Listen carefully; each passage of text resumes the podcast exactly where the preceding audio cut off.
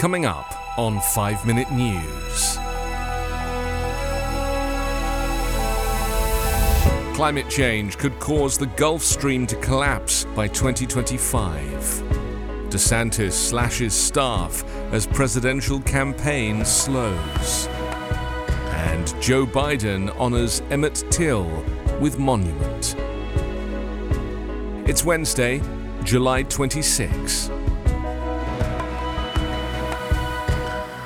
I'm Anthony Davis. The Gulf Stream system could collapse as soon as 2025, a new study suggests.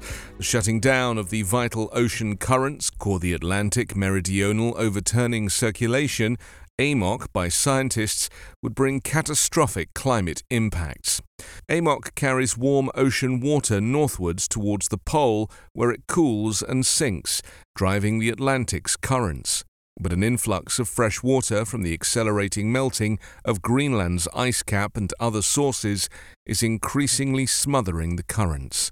AMOC was already known to be at its weakest in 1600 years, owing to global heating, and researchers spotted signs of a tipping point in 2021. The new analysis estimates a timescale for the collapse of between 2025 and 2095, with a central estimate of 2050 if global carbon emissions are not reduced. Evidence from past collapses indicate changes of temperature of 10 degrees Celsius in a few decades, although these occurred during ice ages.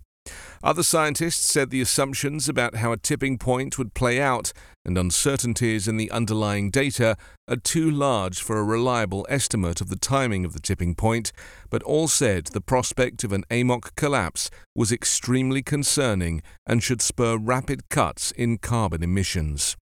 A collapse of AMOC would have disastrous consequences around the world, severely disrupting the rains that billions of people depend on for food in India, South America, and West Africa. It would increase storms and drop temperatures in Europe and lead to a rising sea level on the eastern coast of North America. It would also further endanger the Amazon rainforest and Antarctic ice sheets. On a day when he emerged uninjured from an actual car crash in Tennessee, Governor Ron DeSantis was reported to have made his most drastic attempt yet to turn round a presidential campaign seen as in danger of coming off the road itself, announcing a deep slashing of staff numbers. Advisers to the Florida governor confirmed that more than a third of campaign staff were being cut, a total of 38 jobs shared across an array of departments. DeSantis' campaign manager said, following a top to bottom review of our organization, we have taken additional aggressive steps to streamline operations and put Ron DeSantis in the strongest position to win this primary and defeat Joe Biden. With the first Republican debate just a month away, DeSantis is still the strongest challenger to disgraced former President Donald Trump. But Trump enjoys national and key state polling leads of about 30 points, regardless of the 71 criminal charges against him and the prospect of many more. No other candidate in the 13 strong field has made a significant move, but DeSantis is widely held to be floundering, with donor sources maxed out and his policy proposals, often to the right even of Trump, falling flat with the public.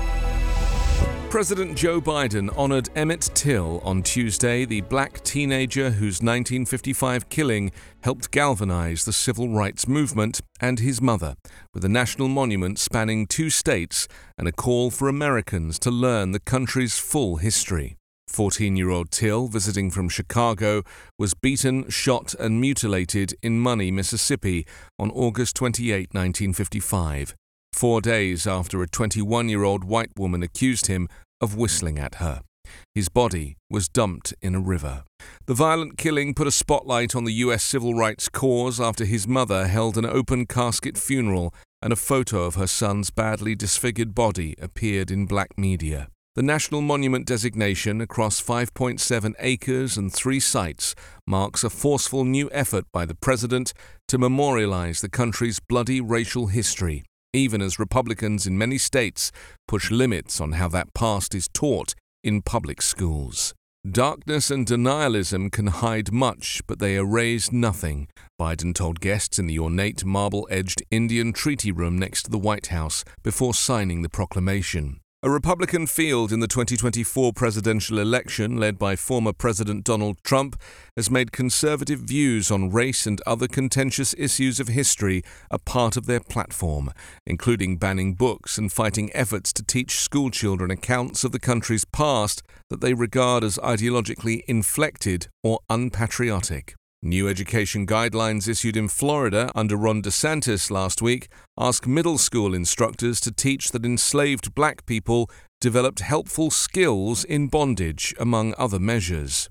Today, there are those in our nation who prefer to erase or even rewrite the ugly parts of our past, those who attempt to teach that enslaved people benefited from slavery, Vice President Kamala Harris said at the event. Tuesday marks the 82nd anniversary of Till's birth in 1941. One of the monument sites is his funeral location, Roberts Temple Church of God in Christ, in Chicago. 5 Minute News is an evergreen podcast covering politics, inequality, health, and climate, delivering independent, unbiased, and essential world news daily.